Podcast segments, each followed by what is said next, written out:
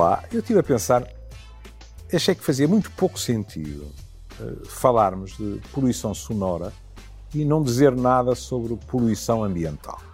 É claro, e com razão, alguns de vocês dirão, agora lembrei-me, até tu, Brutos, pronto, mas até tu, Machado Vaz, mas nós não, praticamente não lemos nem vemos uh, nada que não venha com poluição ambiental. E admiram-se, nós estamos numa situação grave. E muitos artigos, muitas notícias nas televisões, nas rádios, etc., é indiscutível que existem. Em contrapartida, medidas tomadas, tenho mais dúvidas. Vejam, assistimos a quadros dantescos na Amazónia com nuvens de fumo em São Paulo. Eu, como tantos outros, assisti a algo por essa Europa fora que para mim é algo de novo.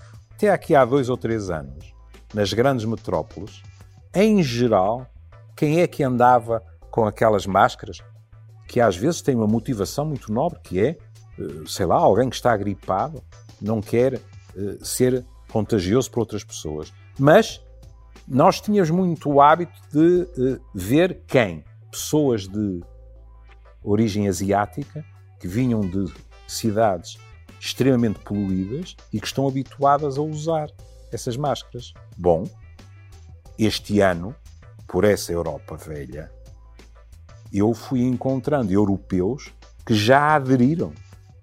Eu ia dizer esse tipo de moda, mas não é bem moda, é, é essa necessidade. É evidente que podemos também ficar com as questões de como é que estão os nossos mares, não é? Quando nos dizem que vogam por aí ilhas de plástico de dimensões verdadeiramente inacreditáveis. Quando nos anunciam que um terço, bem me lembro, do peixe que nós comemos já tem determinadas partículas e, e, e plásticos, etc., temos que concordar que a situação não é encorajadora. Mas talvez porque os holofotes estão tão centrados nesse tipo de fenómeno, vou repetir, e bem, e bem, nós estamos numa situação que se aproxima rapidamente do não retorno. E vocês dirão, sim, mas a poluição não nos mata todos ao mesmo tempo ou não nos obriga a deslocar-nos todos ao mesmo tempo, ou grande parte de nós, como por exemplo a subida do nível dos oceanos. É verdade. Mas a poluição, de uma forma lenta, mas segura, nomeadamente, olha, a nível das doenças respiratórias, faz o seu trabalho. Eu diria, faz o seu trabalho letal. Mas porquê é que eu hoje estou com um papel aqui? Não vou fazer nenhum anúncio ao país que tenha que ler. A razão é mais prosaica e mais triste. É que hoje em dia muitos números já têm tendência a baralhar-se na minha cabeça e eu não quero cometer a indelicadeza e o erro de vos passar informação errada. Mas nós estamos habituados a associar poluição, olha, um pouco a isto, a espaço ao ar livre.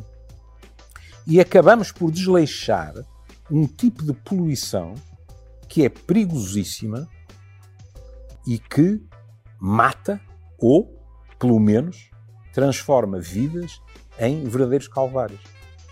Poluição caseira. E dir-me-ão, ao. Mas porquê? Não consegue vedar bem as janelas? Não consegue, eventualmente, eh, abrigar o seu lar daquilo que vem de fora? Mas é que eu não estou a falar daquilo que vem de fora. A maneira como nós cozinhamos e a maneira como nos aquecemos são dois fatores importantíssimos para eventual poluição. Por exemplo, se queimarmos querosene. Por exemplo, ao queimar a madeira normalíssima. E eu disse-lhes: tenho aqui um papel para vos dar números. E alguns deles são terríficos. Vejam isto. Cerca de metade das mortes por pneumonia entre as crianças com menos 5 anos de idade são causadas, sabem porquê? Por partículas de algo que todos nós já encontramos. Fuligem. inalada por poluição caseira. E grande parte de vocês estão a dizer: em minha casa não, claro. Para variar, estamos a falar de quê? Estamos a falar, sobretudo, das pessoas mais pobres, vivendo em países de baixos ou médios rendimentos, e quem é que está mais tempo em casa? Das mulheres e das crianças. Isto significa que cerca de 3 bilhões, quando se fala de tantos zeros, isto quase que perde o significado, mas cerca de 3 bilhões de nós ainda vivem em condições desadequadas a este nível. Ora, nós somos cerca de 7 bilhões e meio. Isto é quase metade.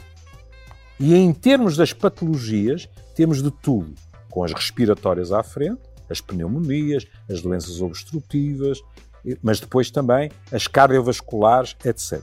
Bom, falámos de crianças, continuamos a falar de crianças.